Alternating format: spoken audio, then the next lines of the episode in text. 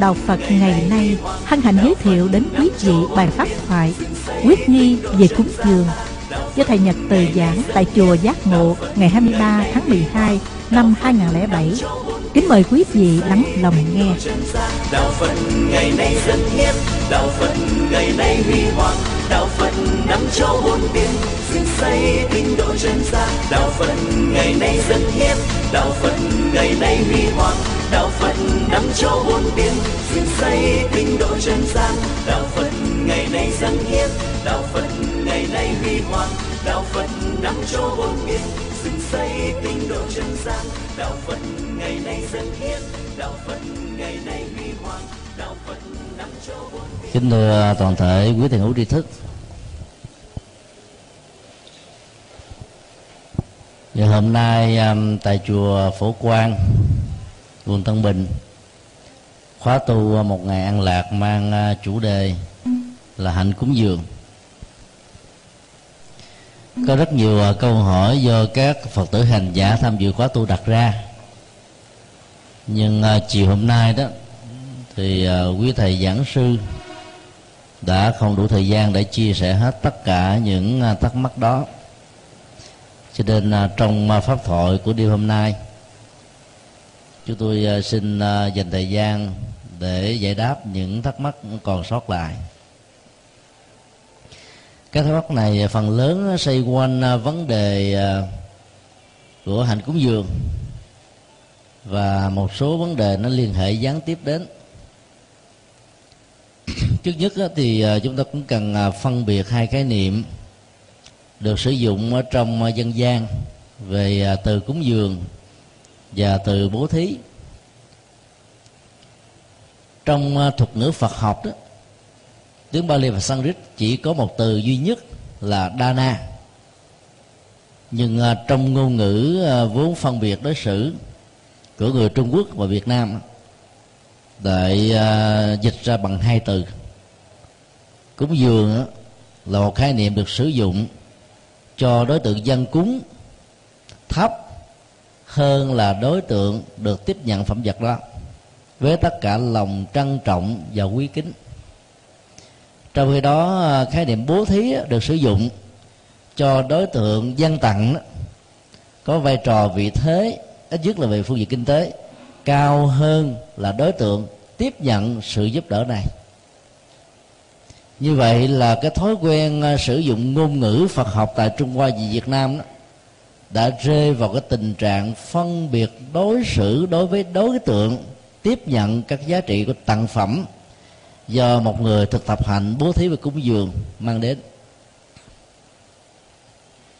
Ví dụ ờ, trong Bali và Sanskrit khi nói cúng dường cho tăng đó, thì ờ, có một thuật từ Sangha Dana nếu mình dịch theo cái nghĩa đen á thì giống như là bố thí chư tăng bản thân của khái niệm ờ, Dana đó, diễn tả cho một cái hành động là trao tặng một cái ờ, sở hữu từ phía bản thân mình cho một cái người khác, bất chấp người đó có vai trò vị thế xã hội cao, ngang, bằng, thấp, hơn mình. Và ngược lại. Bởi vì ờ, người thực tập hạnh bố thí và cúng dường đó nhìn thấy rất rõ, đó là một cái nhu cầu trước nhất là để thực tập cho cái tâm cao thượng thứ hai là san sẻ được những cái cảm thông về những cái nỗi khó khăn của người khác. Thứ ba là thực tập được lòng nhân từ để cho đời sống đạo đức và tâm linh đó, ngày càng cao.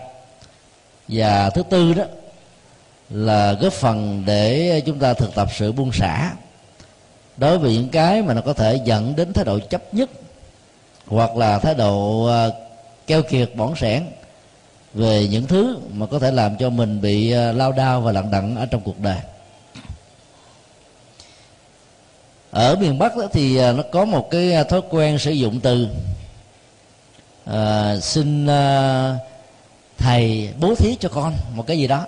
Rồi khi mình mình xin một cái gì đó, đó người ta dùng một cái khái niệm rất là là là à, khiêm hạ và thấy mình như là một cái gì đó rất là nhỏ nhoi bé bỏng và đối tượng ban tặng cho mình là cái gì đó rất là lớn.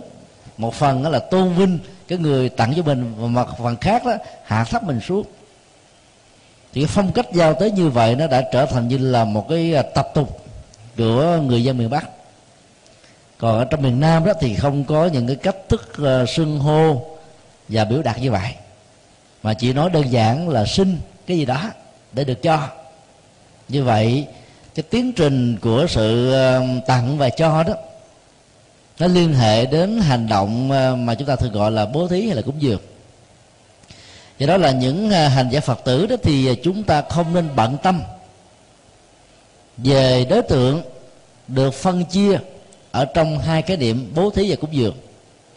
Quý vị có thể dùng cái cái điểm bố thí cho chư tăng, cho những người xuất gia, cũng không sao. Và dùng cái điểm cúng dường cho những người thấp hơn mình, nghèo hơn mình, bất hạnh hơn mình thì lại càng tốt. Nó để ở chỗ là chúng ta trao tặng bằng tấm lòng, chứ không làm bằng cái hình thức hay là như là một cái cơ hội để tính công mặc cả công đức giữa mình và người trong mối liên hệ của sự giúp đỡ tặng và cho. Khai quát một cách à, sơ lược như vậy để à, chúng ta có thể à, dễ dàng hình dung những câu hỏi đặt ra sau đây đó nó cần à, đến à, sự chia sẻ và giải đáp để việc thực tập hạnh này có kết quả mức độ cao hơn. Câu hỏi nêu ra chúng tôi rất là phân vân không biết là nên cúng dường cho chùa nghèo hay chùa giàu. Cái khái niệm chùa giàu và chùa nghèo đó, trong câu hỏi này không được đặt ra với những cái định nghĩa cần thiết của đó bằng à, phương pháp so sánh và suy luận đó chúng ta có thể hình dung rằng người đặt câu hỏi đó, có dụng ý muốn ám chỉ rằng là những ngôi chùa nào bằng bê tông cốt sắt cao lớn trang thờ trang nghiêm đầy đủ phẩm vật hoa đăng trà quả hương đăng. Dân cúng cho phật ngày ba buổi thì đều được xem là những ngôi chùa giàu. Còn những ngôi chùa nào rách nát phương tiện thiếu tốn cho nên đạo tràng tu học không được đầy đủ. Và tất cả những cái pháp khí, pháp cụ cần thiết cho việc hành trì, gần như là nó cũng không được đáp ứng. Thì những chùa như vậy, tạm gọi là chùa nghèo. Câu hỏi đặt ra là, người phật tử phát tâm á, là phát tâm cho chùa giàu hay chùa nghèo? Có người mới nói chùa giàu. Không biết lý do là sao.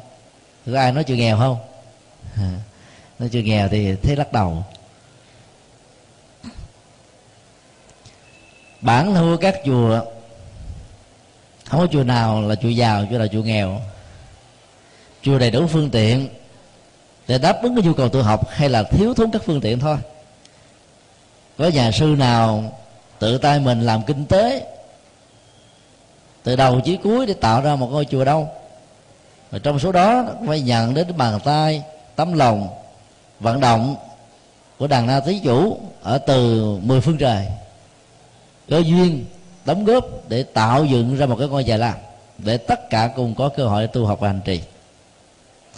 Nhờ cái uy tín cũng như là cái phước duyên của vị thầy trụ trì và những thành viên tu học tại đó có ngôi chùa đó kể từ khi à, vận động xây cất qua một cái lễ động thổ cho đến cái ngày thành tựu được đó có thể chỉ là một năm hai năm là xong nhưng mà có những chùa đó các vị thầy trụ trì đó, cũng tu học hành trì rất là nghiêm túc.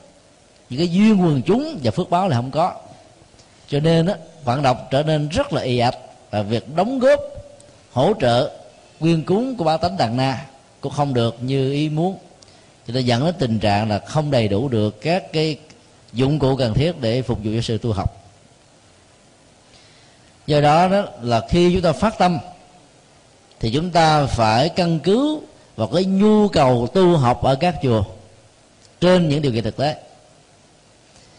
Cái ngôi chùa đầy đủ phương tiện mà có những hoạt động phật sự đang cần đến các cái nhu cầu ủng hộ mà nếu như mình đáp ứng được, có đủ được những phương tiện đó thì chúng ta cũng không nên vì thế mà không đóng góp. Trên thực tế đó là mọi đóng góp của chúng ta không không bao nhiêu mà đủ đóng góp nhiều thì các phật sự nó nhiều. Đóng góp vừa thì phật sự vừa. Đóng góp ít thì phật sự ít. Còn ở những ngôi chùa thiếu thốn đó thì cái đóng góp sẽ tạo ra một cái à, tác dụng dẫn đến cái việc hành trì và quý trọng ở bá tánh cũng như là các vị à, hành giả tại ngôi chùa đó là chuyện tất yếu thôi. Do đó chúng ta đừng quá bận tâm về cái bản chất uh, chùa giàu hay chùa nghèo với những điều kiện đủ hay là thiếu mà hãy quan tâm đến bản chất của những đóng góp và cái nhu cầu đóng góp đó có tương thích hay không. Nếu những ngôi chùa chủ trương về từ thiện xã hội bao nhiêu mà đủ? Một tỷ, hai tỷ, vài trăm tỷ đô la vẫn làm không đủ. Còn nếu như ngôi chùa mà không có những hoạt động phật sự gì hết á, thì giàu cho cũng ít hay cũng nhiều, vẫn không có nhu cầu để sử dụng cho nên đó chúng ta phải hưởng ứng theo những cái chương trình cụ thể. Thì cái đóng góp của chúng ta nó sẽ mang lại cái giá trị rất là thiết thực. Còn tu sĩ dĩ nhiên quý vị biết rồi là ăn uống rất là giản đơn. Cái uh, tiền chợ cho mỗi một khẩu phần ăn ở trong chùa đó trung bình cứ năm ngàn một người cho ba cửa ăn sáng trưa và chiều. Còn thua cái tiền mà quý vị có thể cho con em của mình đi học ăn sáng và mỗi ngày mà. Tăng ni và phật tử đã từng sống qua như thế. Thế phương tiện khang trang như thế không có nghĩa là đầy đủ và dư thừa đâu. Vì quen như thế cho nên um, sống một cách cũng rất là thoải mái. Đơn giản mà thanh cao. Đó là cái hạnh của những uh, vị xuất gia chân chánh. Đó tóm lại đó là chúng ta có thể cúng theo cái nhu cầu phật sự. Nhu cầu phật sự nhiều chúng ta hưởng nhiều nhu cầu phật sự ít, chúng ta hưởng ít ít. Và nhớ là đừng bao giờ quên cái công việc bố thí cúng dường để hỗ trợ cho những cái chương trình đáng được quan tâm và giúp đỡ. Câu hỏi khác. Khi phát tâm cúng dường cho một người nào đó, mà người đó lại thọ nhận và sử dụng chưa đúng về mục đích của việc cúng thì công đức và công ích của người cúng có bị tổn phước hay không? Ở đây chúng ta thấy là cái câu hỏi đặt ra về cái tính tương thích giữa à, giá trị à, phước báo của một người phát tâm cúng với cái khối lượng của tặng phẩm được cúng và giá trị à, ruộng phước của đối tượng được cúng nếu sự tương thích giữa ba yếu tố vừa nêu được thiết lập, thì dĩ nhiên cái tặng phẩm của chúng ta sẽ có giá trị sử dụng và mang lại lệ lạc cho rất nhiều người. Ví dụ,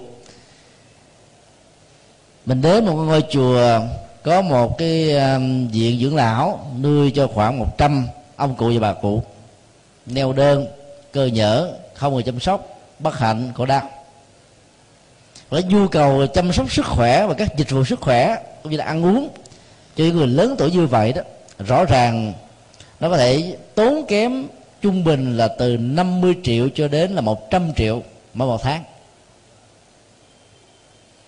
Có mặt ở những ngôi chùa đó, và nếu chúng ta là người có khả năng đóng góp vào những cái ờ, hoạt động này, thì chúng ta thấy là cái hạt giống gieo trồng của chúng ta về vấn đề tình người đó nó đặt đúng ngay cái ruộng phước.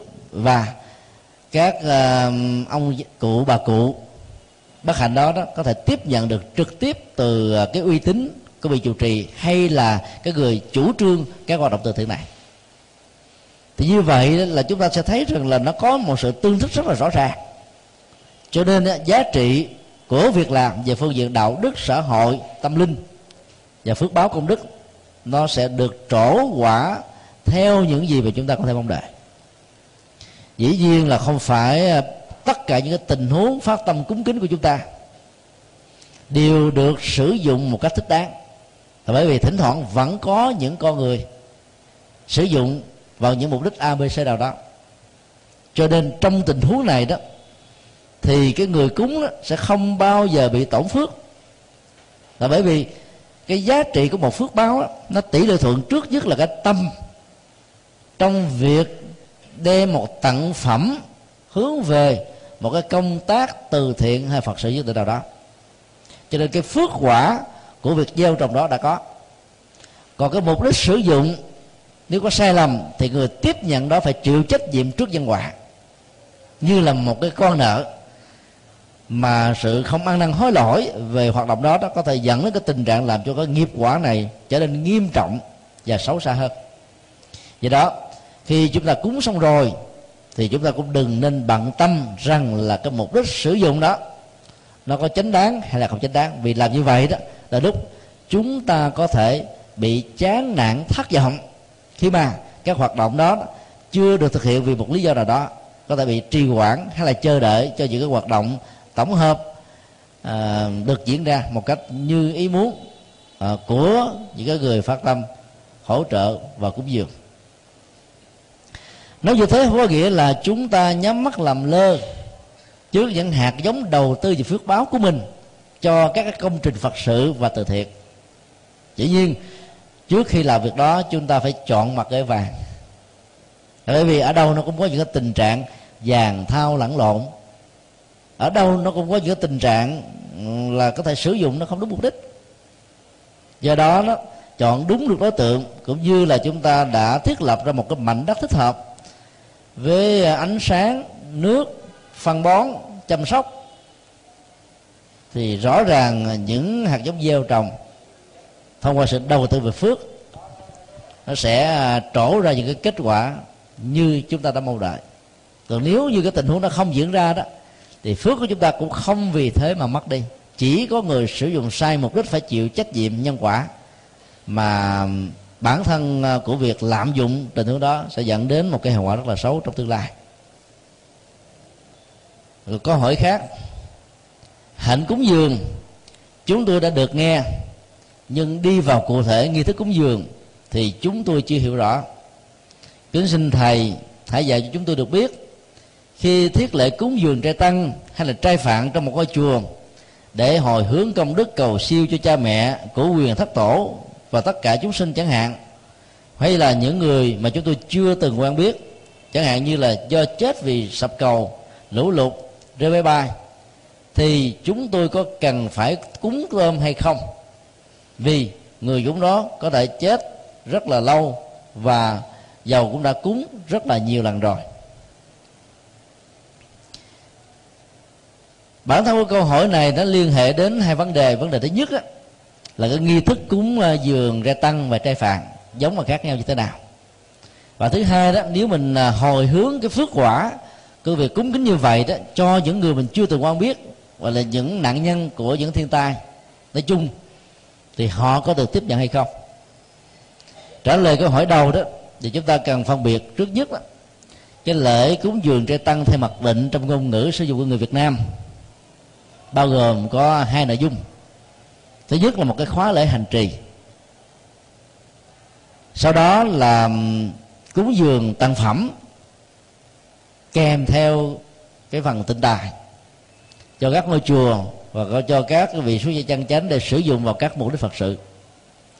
Còn những cái khóa lễ dân cúng chỉ đơn thuần là hỗ trợ tiền chợ hoặc là những cái tặng phẩm để giúp cho những vị xuất gia có thể uh, uh, sử dụng ở trong cái khóa lễ cúng đó mà không đính kèm theo các cái tịnh tài thì thường được dân gian Phật giáo gọi là lễ trai phạn tức là cúng cơm thôi. Phát tâm cúng. Thì thường cái uh, việc mà cúng cơm đó nó sẽ ít tốn kém hơn là cúng gì trai tăng. Vì trai tăng đó, nó còn liên hệ đến tịnh tài. Các phật tử với những cái uh, khả năng kinh tế khá giả thì thường họ thích cúng dường luôn cả trai phạm và cha tăng. Để hy vọng rằng là công việc đó sẽ gieo một phước quả rất là lớn cho bản thân gia đình của họ. Chúng tôi đã được may mắn hai lần tham dự thiên tăng hội ở tại um, đài loan như là một cái đại lễ cúng dường trai tăng lớn nhất. À, có 10.000 tăng ni đến từ nhiều quốc gia tham dự tại đây đó thì um, họ đã có thói quen và kinh nghiệm tổ chức cái lễ cúng dường cho tăng ở trong một cái um, sân vận động với sức chứa là khoảng 50 ngàn người. Và điều rất là đáng ngạc nhiên đó là tất cả từng tăng ni một đến đây tham dự đó thì đều được ban tổ chức sắp xếp rất là chu đáo. Vừa xuống xe là có dù che lộng phủ dẫn dắt đưa đến tận cái bàn mà vị đó được sắp sẵn để ngồi mà khi tìm hiểu ra đó thì những người làm công việc này toàn là giám đốc quản lý sự nghiệp tổng giám đốc công ty là những dân thượng lưu giới thức. À, họ phát tâm làm công việc này với hy vọng rằng cái phước báo về ờ, việc làm đó sẽ làm cho công an việc làm của họ được thuận lợi nhiều hơn. Thì trong vòng có khoảng chừng 20 phút thôi tất cả thực phẩm đã được bài biện cho 10.000 tăng và ni số bốn mươi mấy ngàn phật tử còn lại đó ngồi ở trên cái khu vực của sân vận động đó cũng chỉ trong vòng mấy chục phút thôi. Ai nấy đều có một phần cơm trong yên lặng và trang nghiêm. Cái truyền thống của việc mà cúng dường trai tăng một ngàn vị tăng ni như vậy đó nó gắn liền với những cái thiên tai của đài loan cách đây mấy năm. Khi uh, quốc đảo này là phải uh, chịu lấy những cái bất hạnh làm ảnh hưởng đến cái đời sống kinh tế của ờ, cư dân tại đây. Và họ tin tưởng rằng là những cái đại lễ trai tăng như vậy đó, nó tạo ra cái phước đức quần chúng và tập thể. Và do đó nó có thể cản được những cái ờ, nạn ách tai ương đến với người dân. Và trong cái đại lễ đó đó, ban tổ chức đã thỉnh mời tổng thống, rồi các bộ trưởng mà vốn những người này đó đều là những người theo uh, thi chủ giáo mà vẫn đến để cầu nguyện làm cho cái giá trị của buổi lễ nó tăng thêm phần à, ý nghĩa xã hội và đạo đức của nó.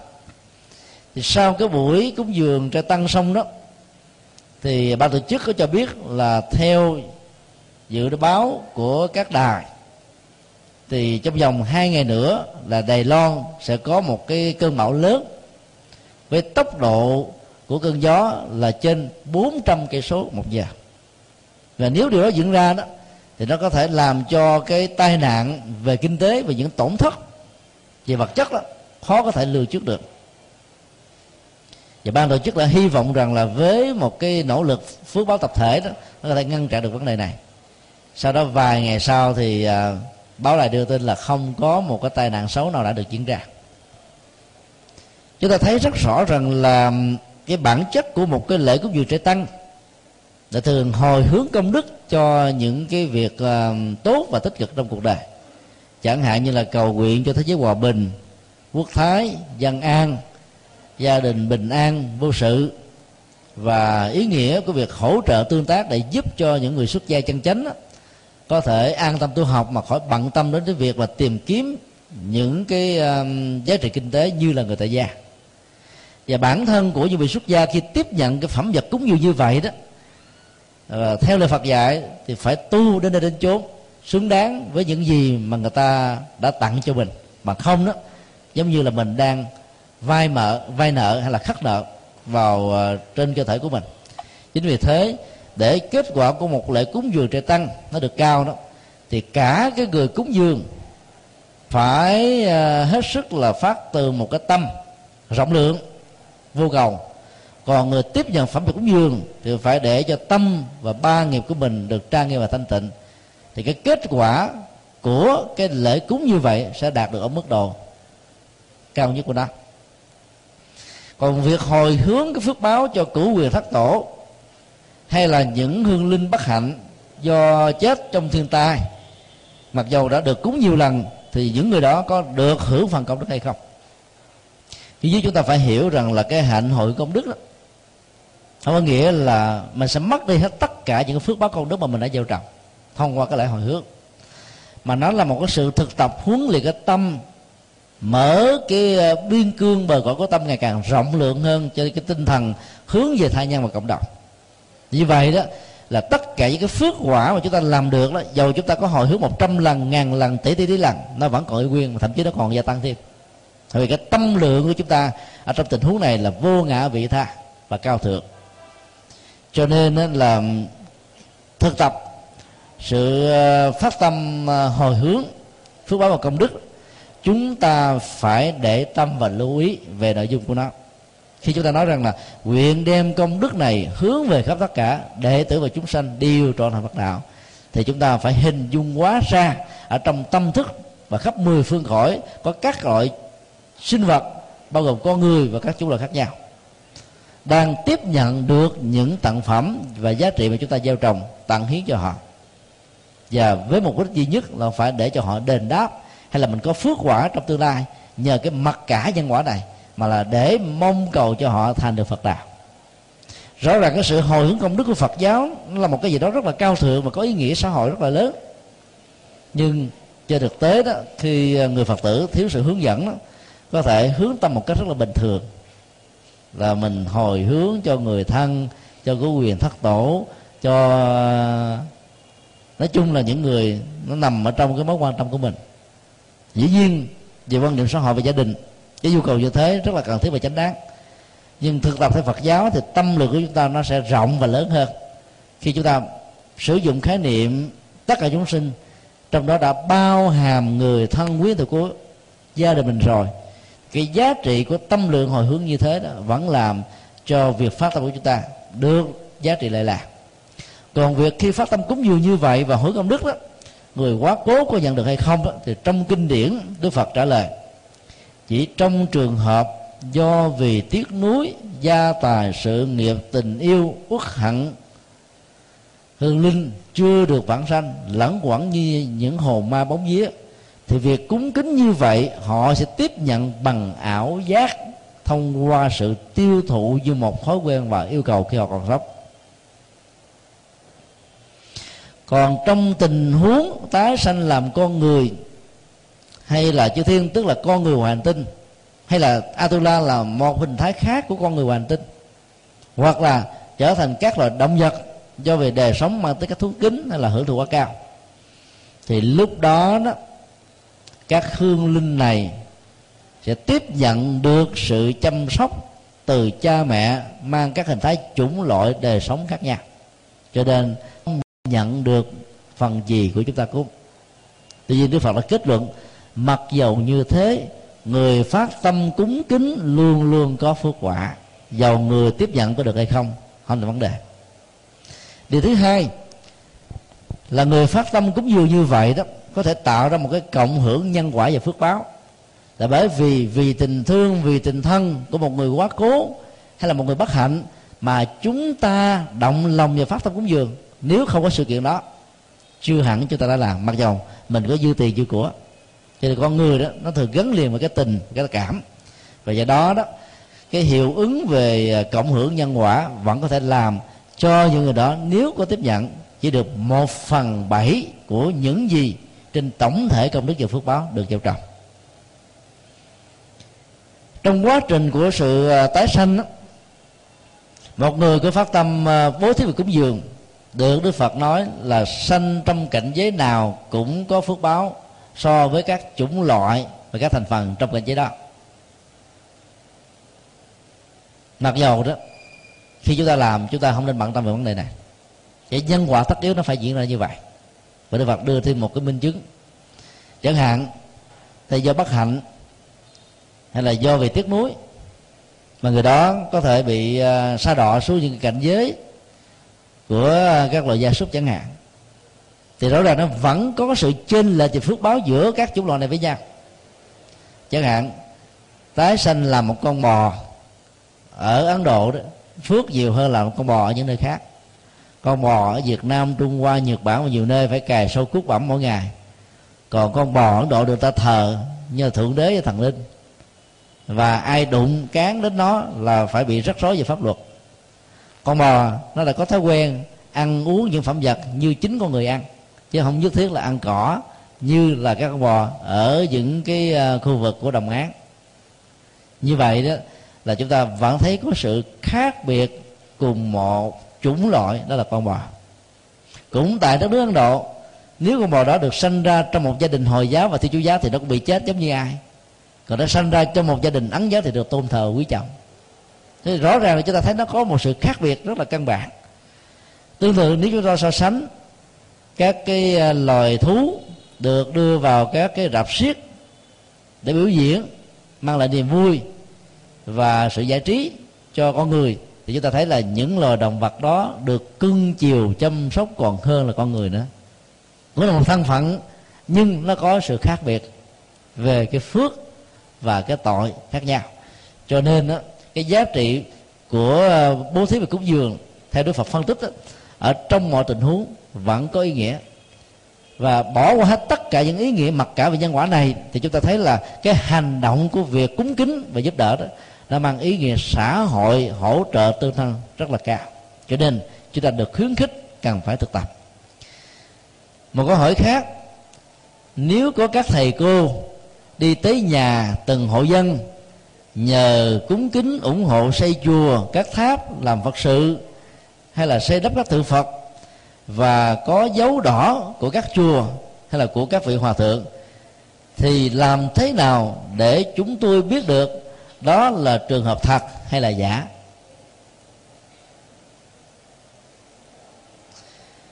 Câu hỏi này cũng rất là chính đáng. Nếu theo dõi à, báo chí à, Phật giáo đặc biệt là báo giác ngộ trong vòng mấy năm qua thì hiện tượng thất thực giả đó các nhà sư giả đã trở thành là một hiện tượng thách đố đến à, đời sống tâm linh của những người xuất gia chân chánh.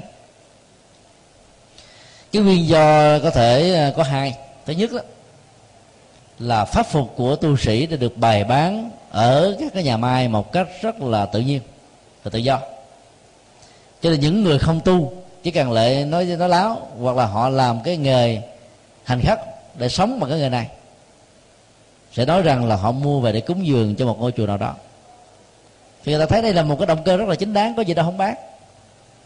Khi khoác vào cái chiếc y hay chiếc áo này đó, thì họ sẽ đến một cái khu à, vệ sinh tập thể vào trong đó là đi ra trở thành một người tu.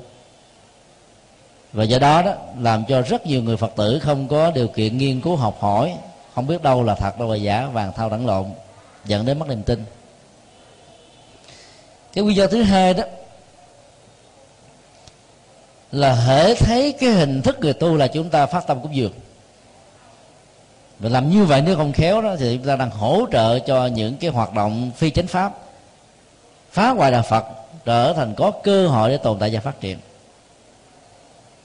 Để ngăn chặn những hiện tượng này và để hỗ trợ cho niềm tin chân chính của người phật tử để phát tâm cho những cái phật sự quan trọng và cần thiết đó, thì người phật tử phải hết sức sáng suốt khi bất cứ một người nào nhân danh ai, về giáo hội phật giáo hay là các chùa để quyên góp, thì chúng ta cần phải có những cái điều kiện để kiểm tra kiểm tra. Thứ nhất trong cái sổ quyên góp đó đó có giới thiệu của ban đại diện hoặc là ban trị sự của phật giáo hay không? Nếu không có uh, giới thiệu thì nó có thể có vấn đề. Tại vì như là một cái mặt ước ở trong uh, giáo hội phật giáo nói chung. Khi một ngôi chùa nào gặp những cái hoàn cảnh khó khăn về kinh tế không thể tự mình xây cắt được ngôi chùa thì thường đến chư tôn đức lãnh đạo ban đại diện hay là ban trị sự của tỉnh hay là thành hoặc là của một quận huyện để nhờ sự hỗ trợ thông qua sự gửi gắm. Thì lúc đó tăng ni và phật tử à, muốn phát tâm chân chánh có cơ hội có cơ sở để tin. Và nhờ đó mạnh dạn phát tâm để ủng hộ cho cái công trình phật sự nó được thành tựu một cách nhanh chóng hơn. Cái thứ hai cái dấu của các chùa theo quy định của chính quyền hiện tại là dấu vuông. Và dĩ nhiên là các con dấu như vậy có có thể bị uh, giả mạo. Rất là dễ dàng. Các cái ờ, lá thư vận động đó, luôn luôn nó có cái đơn vị vận động. Có địa chỉ số điện thoại. Có những tình huống đó, nếu chúng ta nhìn thấy cái bộ dạng của người vận động đó, nó có một cái gì đó khả nghi và không tạo ra cái niềm tin để cho mình phát tâm thì mình có thể trực tiếp gọi về số điện thoại. Dĩ nhiên là đừng gọi số điện thoại và tin theo số điện thoại được ghi ra trong các thơ vận động. Là bởi vì thỉnh thoảng người ta để lại số điện thoại của cái người áp phe với người này. Khi gọi tới người ta thừa nhận ờ à, đúng rồi đó. Là tiền mất tật mang. Cho nên là chúng ta gọi về tổng đài. Chúng ta hỏi cái chùa đó số điện thoại là số mấy? Thì người ta nói ra cái mình dò thấy đúng thì như vậy cái cơ hội chính xác và chuẩn từ đó là khá cao. Những cái tình huống khác đó, thì à, những người mà vận động à, phù hợp với tinh thần Phật dạy đó sẽ không có o ép mà thường là mời gọi để cho cái người được vận động quan hỷ từ phát tâm. Thì lúc đó chúng ta thấy là cái sự phát tâm như vậy nó làm cho người đó có một cái gì đó rất là hân hoan hài lòng. Thì cái quả phước báo của nó nó mới có. Còn nếu như chúng ta thấy nó không có đủ những yếu, yếu tố chứng từ như vừa nêu thì phải nên thận trọng. Nếu không khéo đó, không chừng chúng ta sẽ trở thành những người hỗ trợ cho những hoạt động gian dối. Thì không nên. Câu hỏi kế tiếp. Xin thầy cho chúng tôi được biết, nên cúng dường tam bảo bằng tịnh tài là tốt hay nên cúng bằng tịnh vật? Vì tôi thấy tới ngày rằm phật tử đem qua trái tới chùa nhiều lắm, chứ không thấy ai cúng tiền nhiều có lẽ là phật tử này cũng rất là quan tâm. Khi ta phát tâm bỏ vào các thực phước xương có thể đứng đứng liếc liếc ngồi ngồi. Không biết ta bỏ nhiều hay ít. Nên xin à, thưa quý vị, đó thường trong các thực phước xương các chùa, phần lớn là những cái đồng tiền nhỏ. Mà muốn phát tâm mà lớn đó, thì nó thường nó có cái bàn tri khách của các chùa nó có một cái sự hướng dẫn rồi cái người nghe hướng dẫn nó thấy à, hữu lý và chánh đáng thì ta phát tâm mạnh hơn. Một ông triệu phú đứng trước thùng phước xương có thể bỏ một đồng đô hai đồng đô. Nhưng mà khi có một người hướng dẫn ông có thể bỏ ra là mấy chục ngàn mấy trăm ngàn. Đó là chuyện rất là tất yếu. Cho nên cúng ở trong các thùng phát xương á, thì thường nó không có nhiều như là cúng ở trong các cái bàn ghi ở à, tại cái phòng chi khách của các chùa thì cái việc mà phát tâm cúng dường nó nó lại thuộc vào cái khả năng tài chánh của chúng ta. Là những người phật tử thì chúng ta cũng nên à, học hỏi và tham khảo theo cái lời khuyên của đức phật trong kinh. Ngài nói nếu như à, cái phần tài chánh nó bao gồm là một trăm phần trăm cái phần mà thu nhập á, thì đức phật khuyên là chia ra làm bốn phần. Phần thứ nhất là chi tiêu cá nhân. Nếu cha mẹ còn sống. Thì phần thứ hai đó dành cho hiếu kính.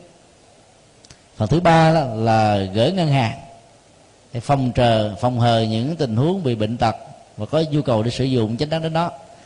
Rồi phần thứ tư đó, là sử dụng vào mục đích từ thiện bao gồm luôn có sự cúng dường. Như vậy tối đa là 25% cái tổng số thu nhập của chúng ta được sử dụng cho việc cúng dường và giúp đỡ. Có nhiều phật tử đó, phát tâm mạnh quá, tới lúc đó, tháng lương có triệu rưỡi mà cúng luôn hai triệu, nghĩa là mượn nợ 500 cũng như vậy làm sao có được bền. Cũng biết rồi đó, những người thân còn lại của mình gặp phật là chốt luôn. Nghe đến phật là quảng hồn luôn.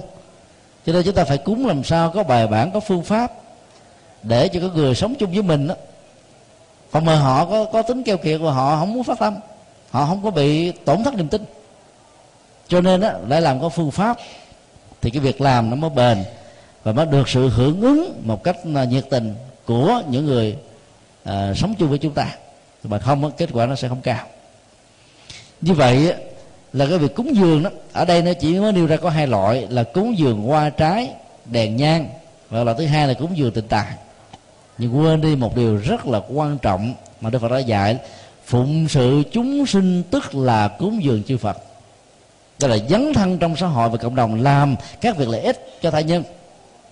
Và khi ai hỏi đến nói tôi là một phật tử, thì tự động là chúng ta đang cúng dường cái thanh danh, cúng dường cái giá trị, cúng dường các cái um, thiện chí của người ờ, của đức phật cho người khác và để tạo cái thiện chí của người khác đối với đạo phật. Và từ đó, họ có cơ hội tìm hiểu được đạo phật để sống các giá trị tuệ giác và hành trì của đạo phật. Cái cúng dường này mới là cái cúng dường cần thiết. Và để làm cái việc đó không cần chúng ta phải có tiền của tài sản vật chất mà ai cũng có thể làm được. Có tiền thì cúng theo có tiền không có tiền thì cúng theo công không có tông thì cúng theo công đức không có công đức đó, thì mình cúng theo cái gương hạnh đời sống đạo đức của mình. Và nếu như chúng ta vận dụng luôn cả ba phương diện như vừa nêu thì giá trị của nó có thể đạt được ở mức độ cao nhất. Một câu hỏi khác. Thông thường các chương trình từ thiện ở địa phương tổ chức, chúng tôi có thể đóng góp được hay không? Vì sự đóng góp đó đơn thuần là sự hỗ trợ về mặt chất mà thôi. Như chúng tôi đã phân tích từ nguyên Dana trong à, ngôn ngữ Bali và Sanskrit, được dịch ra phân biệt đối xử trong tiếng Việt và tiếng Trung Hoa là cúng dường và bố thí, trở thành là hai khái niệm với hai nội dung hoàn toàn khác nhau thì cái việc mà hưởng ứng cho các cái chương trình lợi ích cộng đồng đó, nếu nói theo cái ngôn ngữ, thuật ngữ thuần tí vẫn được xem là cúng dường. Và đó, các chương trình đó đó, rất là cần thiết, có bàn tay hỗ trợ đóng góp của chúng ta.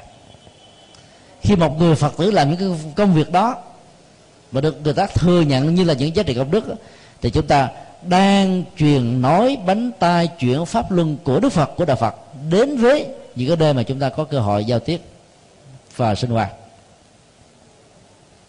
Đây là cái điều mà chúng ta thấy rằng là chúng ta đang à, góp phần làm tươi đẹp đạo phật. Ở trong à, phật giáo đó thì nó có rất nhiều hoạt động để à, cần đến sự hỗ trợ của chúng ta. Đặc biệt là cái hoạt động tu học của tăng ni Phật tăng ni ở trong các chùa. Hầu như là người phật tử có một cái thói quen suy nghĩ rằng là tăng ni không có nhu cầu sử dụng tiền. Mà trên thực tế đó, thì đời sống ngày nay đó, mọi thứ nó đều liên hệ đến cái khái niệm dầu ghét cũng phải nêu ra này. Chẳng hạn như là các trường Phật học hay là các chương trình học mà tăng ni cần phải trải qua để có được cái kiến thức Phật pháp vững chãi đều phải đóng tiền học phí. Để học à, đến đây đến chốn thì cũng phải có tài liệu để tham khảo. Mà sách vở như quý vị biết rồi giá bán rất là cao. Cho nên đó, hỗ trợ cho các phương tiện đó là chúng ta đang góp phần tạo ra các nhân tài cho Phật giáo ở trong tương lai và chúng ta, cũng như con cháu của mình, sẽ là người trực tiếp hưởng được các cái giá trị này. Vận động cúng dường cho một tượng Phật thì dễ lắm. Vì ai cũng dành cái cơ hội để hưởng phần công đức lớn nhất theo niềm tin của họ.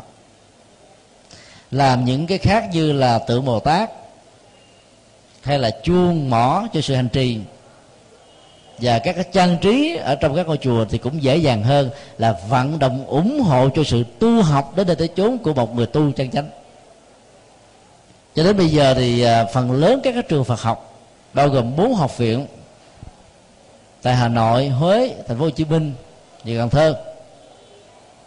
Chín trường cao đẳng Phật học và ba mấy trường trung cấp và nhiều chục trường sơ đẳng Phật học đều phải đang vất vả với cái nền kinh tế tự túc. Sự đóng góp của quần chúng chẳng là bao nhiêu so với cái nhu cầu thực tế cho nên các trường Phật học nó thiếu thốn rất là nhiều về cái phương tiện thư viện tham khảo. Cái nhu cầu không thể thiếu để giúp cho các tăng sư và ni sinh trở thành những người có kiến thức chuẩn về Phật học để dẫn đến sự hành trì một cách có phương pháp và kết quả. Do đó đó là chúng ta cũng nên ưu tiên cho những cái hoạt động của Phật giáo về từ thiện, về giáo dục, về các lĩnh vực khác. Khi làm xong những cái thứ này rồi đó, thì chúng ta làm các lĩnh vực còn lại như vậy đó là cái nào cần trước, cần thiết nhất thì chúng ta đầu tư nhiều.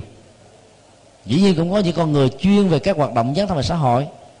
Yêu cầu họ làm công việc là hỗ trợ cho sự tu học hành trì người xuất gia thì cũng rất là khó. Cho nên phật giáo tùy thuận chúng sinh, ai có nguyện vọng chánh đáng nào thì chúng ta hỗ trợ cho họ thực hiện được cái cơ hội cúng dường để ờ, thể hiện cái giá trị đóng góp của họ có người thì thích uh, cúng tiền để mổ mắt cườm chứ trung bình một năm á, chúng tôi làm à, khoảng 600 ca. Tối thiểu cũng là 400 mà mỗi một ca như vậy là 500 ngàn tiền mổ mắt. 100 ngàn cho cái tiền quà. Nhưng mà ta cúng dễ hơn là vận động cho cái chương trình tu học của tăng ni.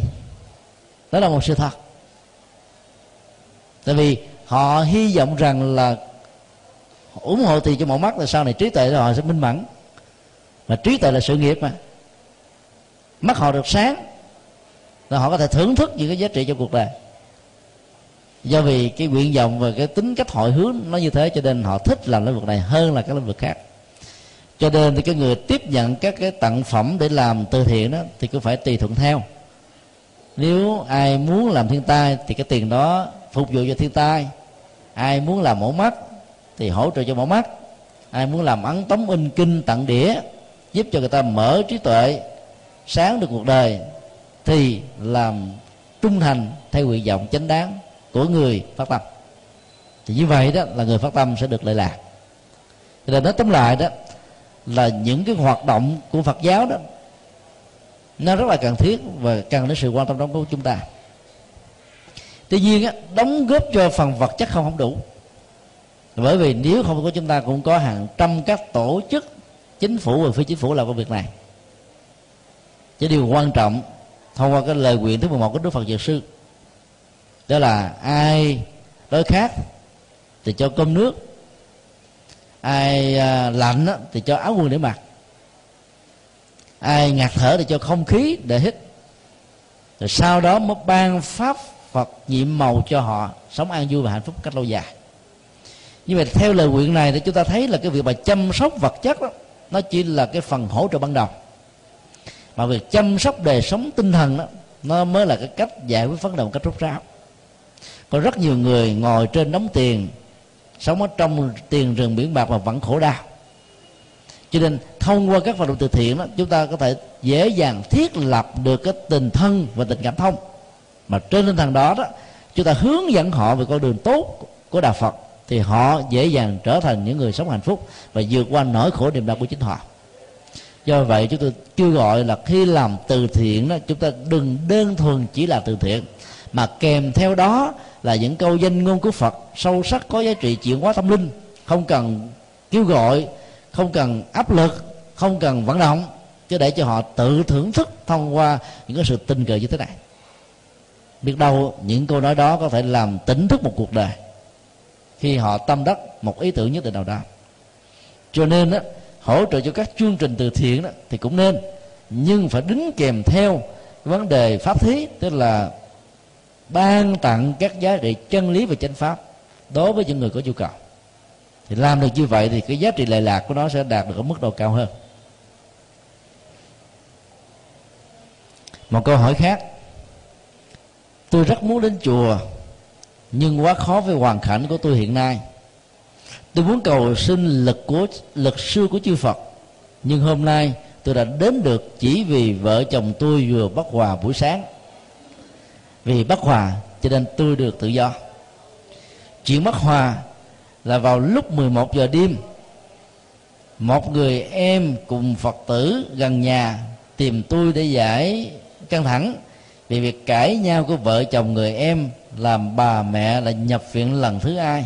Bà bị tai biến mạch máu não. Tôi khuyên giải theo đạo phật để họ sống được vui. Lại hôm qua 11 giờ đêm, một người em hàng xóm mượn xe đi tìm hai đứa em đang vừa nhập viện ở bệnh viện mà cô không được biết. Tôi bị chồng chửi liên miên và suốt sáng, làm việc tào lao và báo đồng. Cho nên tôi mới có cơ hội đến chùa phổ quang ngày hôm nay. Cái câu hỏi này đặt cho chùa phổ quang rất tiếc là không có trả lời kịp. Tôi xin hỏi việc tôi đến chùa chiều nay là do bồ tát độ hay vì chẳng phải là gì? Xin muốn nghe lời giải thích của quý thầy. Đọc qua câu hỏi thì chúng ta cảm thấy à, ngậm ngùi và chia buồn với hoàn cảnh khó khăn của người có câu hỏi này cái khó khăn lớn nhất đó là hai hành động tốt đạo đức như sự hỗ trợ cho tha nhân cho cái tình huống mẹ của một người bạn bị tai biến mạch đảo và tình huống thứ hai đó là đang đi tìm một cái người em bị lạc là không được người chồng đồng tình hưởng ứng tán dương và ca ngợi ngược lại chửi mắng như một người thích làm chuyện bao đồng. Cái thái độ uh, như thế đã làm cho hai bên bị bất hòa và diễn ra hai đêm liên tục và nhờ bất hòa như vậy cho nên à, cô đại mới rảnh rỗi đi đến chùa, thông qua một sự giới thiệu của người nào đó. Nhờ đến chùa thì bắt đầu mới được nghe thuyết pháp, giảng kinh. Chúng ta thấy rằng là không phải ai cũng may mắn sống chung với một người xem như là người bạn tình, rồi từ đó trở thành người bạn đời. Có thể hiểu cảm thông, ủng hộ cho những chương trình tốt mà mình làm.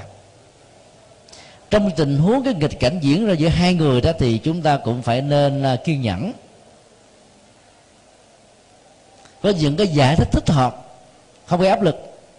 Để cho cái người thiếu cảm thông kia từ từ hiểu ra vấn đề để ủng hộ chúng ta một cách có phương pháp hơn. Và không đó có thể dẫn đến những sự đổ bộ khác. Cái may mắn của cô này đó đó là trong cái căng thẳng đó, thì thay vì cô chửi lộn cô không có. Cô đã nhường nhịn và đến chùa để tìm một cái không gian tâm linh thoải mái hơn. Và nhờ đó đó cô cảm thấy rằng có lẽ là nhờ cái bất hạnh này mà nó có phước khác nghĩ như vậy, đó, nó là một cái phương pháp giải căng thẳng. Mà cái là tạm thời tuy nhiên nó vẫn có những cái giá trị trị liệu, tất yếu nhất từ nào đó. Do đó là chúng ta phải sử dụng cái phương pháp tư duy tích cực để trong những cái tình huống tiêu cực đó, mình vẫn có thể làm chủ được cảm xúc của mình. Thì như thế đó, chúng ta sẽ không bị trở thành nạn nhân của khổ đau mà do chính người thân của chúng ta cố tình tạo ra, hoặc là do không cảm thông, không hiểu, và không có cái sự hỗ trợ còn nếu như sau những cái nỗ lực chân chánh, nhỏ nhẹ hài hòa, mà cái người à, bạn đời vẫn không à, cảm thông, không chấp nhận, cứ mỗi lần các việc, hoạt động tốt tự diễn ra mà người biết được, mắng chửi, cho rằng đó như là cái chuyện bất đồng, thì chúng ta phải khéo làm việc trong sự kín đáo để không cho người kia có cơ hội phỉ bán những việc tốt để gieo cái khẩu nghiệp xấu về sau này. Chúng ta cũng phải cố gắng độ cho người đó. Chứ mình chỉ biết bản thân mình. Mình nghĩ rằng tôi không có lỗi gì, tôi không sợ. Tôi cần gì tôi phải trốn tránh, tôi làm công khai, tôi thách đố. Chịu không chịu thôi. Như vậy là người kia sẽ mất niềm tin với phật pháp. Tại vì họ chưa hiểu mà. Làm sao có cảm thông? Cho nên dần già từ từ đó, chúng ta có thể làm ra được. Tháng 7 trước khi trở về lại à, Việt Nam sau gần à, hai tháng thuyết giảng tại Hoa Kỳ chúng tôi có mặt tại chùa Hoa Nghiêm ở Washington DC thì tại đây có một người Phật tử làm công quả. Và lập gia đình à, cũng đã trên hai chục năm mà không có con. Khi hỏi đó, thì bà mới cho biết rằng là chồng của bà là một người thi chúa giáo thi giáo nòi.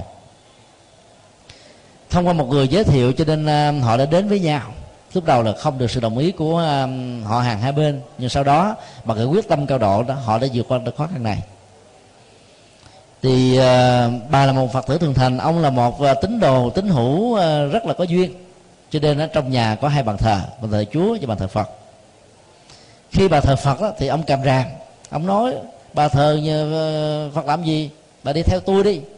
Vợ phải theo chồng. Thì uh, bà vợ nói rất là khéo anh thấy hạnh phúc khi thờ một đức đức chúa, thì em cũng thấy hạnh phúc khi thờ một đức phật. Bỏ cái hạnh phúc em chạy theo hạnh phúc của anh, chưa chắc em đã được hạnh phúc và ngược lại, cho nên thôi đạo ai lấy giữ. Đó là một cái tương nhượng ban đầu. Dần già rồi đó, thì à, cái um, cá tánh của bà về con đường tu tập nó ngày càng phát triển. Cho nên đó bà xin phép ông đó, cứ mỗi một cái tuần chủ nhật sáng và chiều chở bà đến ờ, hai ngôi chùa khác nhau để bà làm công quả và tu tập. Ông cũng cầm ràm. Nói rằng bây giờ tu ở nhà cũng được phật ở nhà linh hơn là phật ở chùa. Đi để làm gì? Tốn xăng phiền phiền tối chưa chắc bà tu được. Thì bà mới nói bây giờ anh hãy xem tới đó được hạnh phúc nhiều hơn là ở với anh. Cho nên đó, một là mất anh hai đó là ở với phật. Anh muốn cái nào? Ông sợ anh thôi tôi chiều theo bà chở bà đi đến chùa thì khi chúng tôi trở về lại đây ờ, cách đây khoảng chừng um, nửa tháng thì bà mới báo tin qua email rằng là bà đã trở thành người xuất gia. Hỏi lý do là sao bà xuất gia? Đó là bây giờ cảm thấy đời sống um, tu tập đó nó được thảnh thơi hơn. Cho nên đó là không còn những cái mối uh, bận tâm mỏi mệt phải xin phép người này phải qua người kia phải yêu cầu người nọ. À, mình có thể làm được nhiều việc làm mà không bị dướng bận gì hết. Vì cái lẽ là cái nghiệp duyên vợ chồng giữa hai bên cũng đã hội kết thúc mà. Là bà cho biết là rất là may mắn ông chồng đã ký một cách rất là quan hỷ chứ không có bực dọc gì. Mình biết rằng là bà như là người của phật chứ không phải là người của chúa. Như vậy là chúng ta thấy rằng là uh, cái cái cách mà mình uh, khéo léo đó thì mình phải dần dà thuyết phục một người thiếu niềm tin hay là khác niềm tin có thể chấp nhận được các hoạt động từ thiện chân chánh và những cái thực, thực, thực tập có năng lực phát triển về đời sống đạo đức cho chúng ta. Còn nếu mà mình chỉ căng ra lý đúng là cái thẳng mực tàu làm đau đồng gỗ không cần à, và bất chấp cái đầu phản lý tâm lý của người kia thì chẳng dừng chúng ta cũng không giúp được gì cho người đó hồi đầu mà ngược lại chúng ta làm cho cái tình cảnh giữa hai bên ngày càng căng thẳng hơn. Thì tôi cũng hy vọng sao là người đi câu hỏi này đó à, có thêm đủ nghị lực để vượt qua cái khó khăn mà cô đang gặp phải. Và mong sao đó là cô à, bằng cái lòng kiên nhẫn và cái đức tính tốt của người vợ hiền dần già chuyển hóa được ông chồng ủng hộ cho những cái chương trình tốt mà cô dấn thân làm với tất cả niềm hạnh phúc và cái uh, sự hãnh diện. Câu hỏi khác. Tôi là một phật tử chưa thường thành nhưng nhiều lần tôi đã được nghe những lời pháp giảng của quý thầy rằng mình phải luôn có tấm lòng từ bi, lòng khoan dung độ lượng với mọi người. Rồi từ đó, tôi đảm đang và gần gũi với một người đang bị nhiễm bệnh hiv tôi muốn đem tình cảm của mình và tình thương của mình để an ủi cho người đó. Ngày ngày, tôi càng muốn lâu lún sâu vào tình cảm tôi thường đến chùa cầu nguyện cho người này. Tôi làm điều thiện gì cũng mong hồi hướng công đức cho người đó. Tôi không dám nói với gia đình, vì tôi là đứa con duy nhất ở trong gia đình này. Nếu nói sự thật, chưa chắc gia đình đã ủng hộ. Tôi mới được 24 tuổi. Nếu nói ra, gia đình sẽ không cho tôi tiếp tục làm như vậy. Tôi mong quý vị, quý thầy, hãy cho tôi một lời khuyên liệu tôi có nên tiếp tục làm như vậy hay không và việc làm đó có đúng hay không? Nếu tôi nói ra sự thật thì ba mẹ tôi sẽ có thể buồn rất nhiều. Còn không nói thì tôi lại mang cái tội lừa dối với cha mẹ ruột của mình. Tôi đang đứng ở giữa ngã ba đường không biết phải tiếp tục làm sao. Lời lẽ chia sẻ trong um, uh, lá thơ này đó cho thấy đây là một cái người uh, rất có tấm lòng nhất là đối diện trước nỗi khổ niềm đau của người khác. Dĩ nhiên là tác giả của đó đã không nói đến cái mối liên hệ tình cảm giữa cô và nạn nhân đang mang một chứng bệnh của à, thế kỷ chết người HIV à, à, từ vào đó chúng ta có thể suy luận được rằng là cô chỉ phát xuất đơn thuần từ một cái tình thương. Sau khi học hiểu được cái đạo lý từ bi của nhà Phật chứ nhất để giải quyết cái vấn nạn vừa nêu đó, chúng ta phải suy nghĩ thật rõ rằng là cái nghề nghiệp chính của mình là gì. Để từ đó, trên cơ sở này chúng ta mới xác định cái cách thế chúng ta giúp đỡ cho những người đang bị bất hạnh như thế nào. Chứ nếu không khéo đó, chúng ta lẫn lộn giữa hai thứ, đó là cái lòng cảm thương và lòng từ bi. Lòng cảm thương đó có thể nhìn thấy cái nỗi khổ niềm đau của người khác mình cảm thấy sai sức. Hoặc là người đó có thể nói những cái lời khẩn cầu trực tiếp cho bản thân mình cho nên mình nghe mà mình không làm mình chịu không nổi. Cái tính cách của lòng à, thương cảm như vậy đó nó có gốc rễ của sự tội nghiệp nhiều hơn là lòng từ bi. Trong cái đó lòng từ bi đó là một cái nỗ lực thể hiện tình thương để nhổ lên gốc khổ và niềm đau của người để mang lại hạnh phúc cho người đó cho nên nếu như mình không làm được cái vế thứ hai của hành động của lòng từ bi, đó là nhổ khổ và ban vui, thì chúng ta biết rằng đó là một cái hành động của sự tội nghiệp. Và tội nghiệp đó có thể dẫn đến liên lụy cho cả hai. Cho nên khi thực tập, dấn thân làm các việc làm đó, chúng ta phải ý thức rất rõ rằng là thái độ động cơ và bản chất của hành động mà mình dấn thân là cái gì. Thì lúc đó đó, chúng ta mới có thể trả lời được cái câu hỏi kế tiếp là chúng ta có nên tiếp tục hay không và tiếp tục bằng cách thức nào. Chúng ta thấy là trong xã hội ngày nay đó đã có rất nhiều trung tâm tư vấn về bệnh S HIV cũng như là các trung tâm là nuôi dưỡng những người này ở giai đoạn đầu giai đoạn giữa và giai đoạn cuối. Mặc dầu cái nhu cầu chăm sóc và các dịch vụ chăm sóc ở những nơi đó, đó nó không đáp ứng được cái bản chất nhu cầu mà một bệnh nhân HIV cần phải có. Nghĩa ra đó họ cần phải ở những nơi này hoặc là họ cần phải nương vào cái tình thương không phân biệt đối xử của người thân thích và ruột rà. Thì lúc đó cái bế tắc, thì cái mặc cảm và cái chứng bệnh này ở nạn nhân đó mới có thể được thuyên giảm một phần nào. Còn nếu chúng ta đơn thương độc mã vì cái sự thương cảm và lầm nhận dạng nó như là bản chất của lòng từ bi, dấn thân làm về việc đó thì chúng ta cũng chẳng giúp được bao nhiêu người. Và đến lúc đó nó dẫn đến sự buồn, phiền và những cái liên lụy khác thì cũng không nên đạo phật dạy chúng ta là không nên phân biệt đối xử với bất cứ người nào mà đặc biệt là những người đang lâm vào cái hoàn cảnh khó khăn. Cho nên phải thể hiện sự giúp đỡ đối với những người đó. Cho nên giúp đỡ nó có nhiều cách. Chúng tôi xin chia sẻ một cái này để chúng ta cùng tham khảo. Ở hoa kỳ khi thuyết pháp tại houston đó, thì chúng tôi có gặp một cái gia đình phật tử rất là giàu. Người vợ đó có lòng thương cảm lớn lắm. Mỗi khi bà có cơ hội đi đến ờ, cái vị dưỡng lão đó thì bà không thể nào rời khỏi vị dưỡng lão đó trong vòng một vài tiếng, mà phải ở một ngày từ sáng đến chiều. Khi có mặt tại đây đó, thì bà không thể nào không làm các việc chăm sóc cho các bà cậu. Vì bà nghĩ rằng đó, mẹ ruột của bà cần được sự chăm sóc của bà. Nhưng sự chăm sóc đó chưa được trọn vẹn thì mẹ ruột đã ra đi. Cho nên, đau đớn và nuối tiếc trước cái tình thương như vậy, gặp bất cứ một người già nào, tuổi tác chạc bằng cha mẹ ruột của mình thì bà luôn luôn có một cái động tình và muốn giúp đỡ người đó như là thể hiện với cái tình thương dành cho mẹ ruột của mình. Nhưng bà cho chúng tôi biết là mỗi khi làm như vậy một ngày tại các trung tâm dưỡng lão, về nhà bà phải nằm dưỡng bệnh đến một tuần. Tình thương là có. Nhưng cách thể hiện tình thương này nó chưa đúng bài bản, cho nên cái kết quả của sự dấn thân mang lại lệ lạc nó không được nhiều. Trong khi đó bà là một nhà kinh tế giỏi, rất là giàu như vậy đó, để thể hiện tình thương trong tình huống này, bà có thể là nhờ một cái người nào đó làm thế công việc này với mình. Tấm lòng của mình thật sự vẫn thiện đúng như thế. Thì cái kết quả của việc dấn thân chăm sóc có thể tốt gấp mấy lần bà, mà bà không hề bị chứng bệnh gì. Và do đó, cái ờ, lệ lộc của việc làm ăn kinh tế trong vòng một tuần mà nằm bệnh đó, có thể giúp cho rất nhiều người trong hoàn cảnh khó khăn. Cho nên đó trong tình huống của người phật tử. Trẻ tuổi có một cái việc quyết muốn chăm sóc cho những bệnh nhân. Thì chúng ta phải biết rằng là chúng ta đang sống với nghề nghiệp gì. Nếu người của chúng ta là công tác xã hội, thì chúng ta nên xung phong hay là xin làm việc ở tại những cái trung tâm như vậy để phục vụ không phải cho một người mà nhiều người hơn. Thì cái giá trị lệ lạc của nó sẽ rất lớn. Còn nếu nó chỉ là một sự động cảm thường tình, thì chúng ta phải nên vượt qua nó và làm một cách có phương pháp thì như vậy đó, bản thân chúng ta cũng được lệ lạc.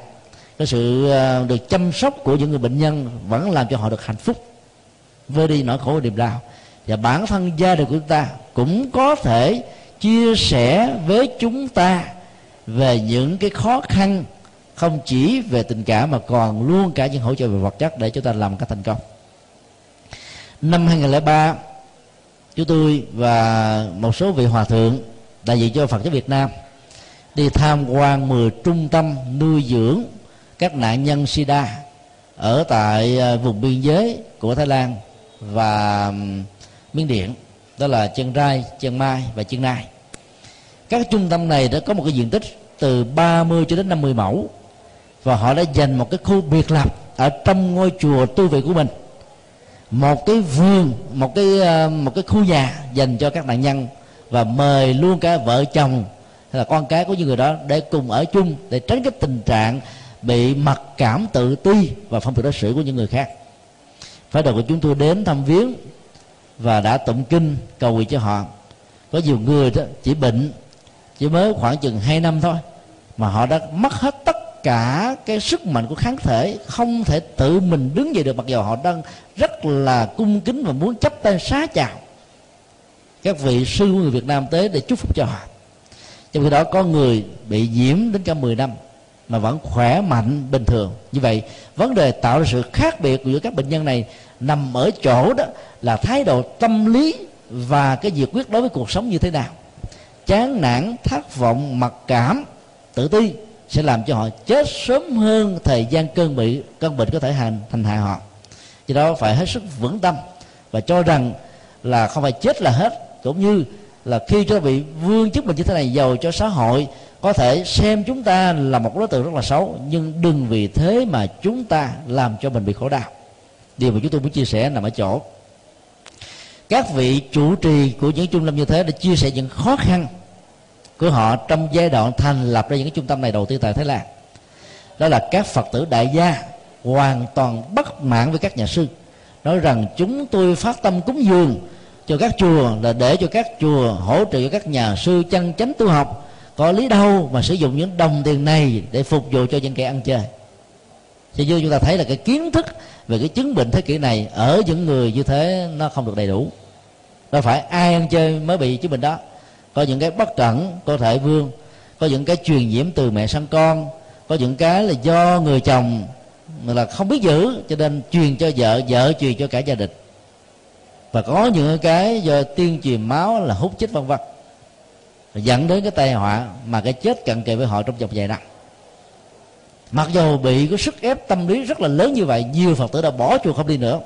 Các nhà sư vẫn mạnh dạng ngày đêm làm công việc này thầm lặng như là những vị bồ tát của lòng từ bi. Và các vị hòa thượng đó đã cho chúng tôi biết rằng, sau một thời gian, họ vẫn tìm được cái chỗ đứng bằng cách là nhiều phật tử khác là đến ủng hộ cho chương trình như vậy là để thể hiện một cái lòng từ bi, thì chúng ta phải nhắm đến hai phương diện là nhổ lên gốc khổ và mang lại niềm vui.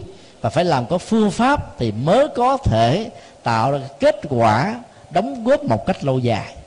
Còn chỉ vì một cái động cảm bình thường đó mà mình làm mình bắt chấp hết mọi thứ, thì đến lúc đó nó không thể hiện ở cái mức độ cao nhất mà kết quả lệ lạc có thể mang lại từ hành động tích cực của mình.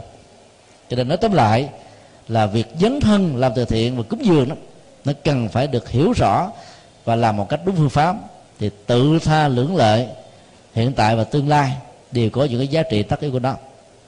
Chúng tôi à, xin à, kết thúc cái phần à, vấn đáp, mặc dầu nó vẫn còn khoảng bốn năm câu hỏi tại đây vì thời gian không có cho phép. Và kính chúc tất cả các vị pháp hữu đặt những câu hỏi tại chùa Phố, phổ quang ngày hôm nay mặc dầu có thể có mặt hay là không có mặt tại chùa giác ngộ ngày hôm nay có thể um, thỏa mãn được một phần nào những cái phần uh, thắc mắc của mình.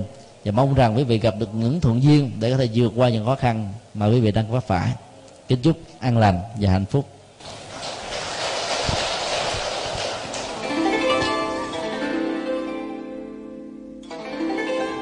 Pháp âm Đạo Phật ngày nay xin khép lại nơi đây.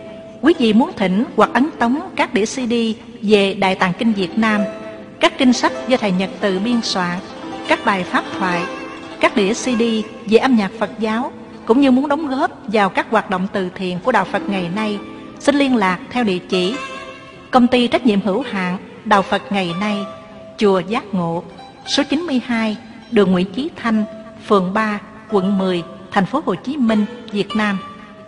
Điện thoại 08 83 35 914 0958 057 827 Email Buddhism Today inc a yahoo.com Thích nhật từ a yahoo.com Website World Wide Web buddhismtoday.com World Wide Web tủ sách Phật học.com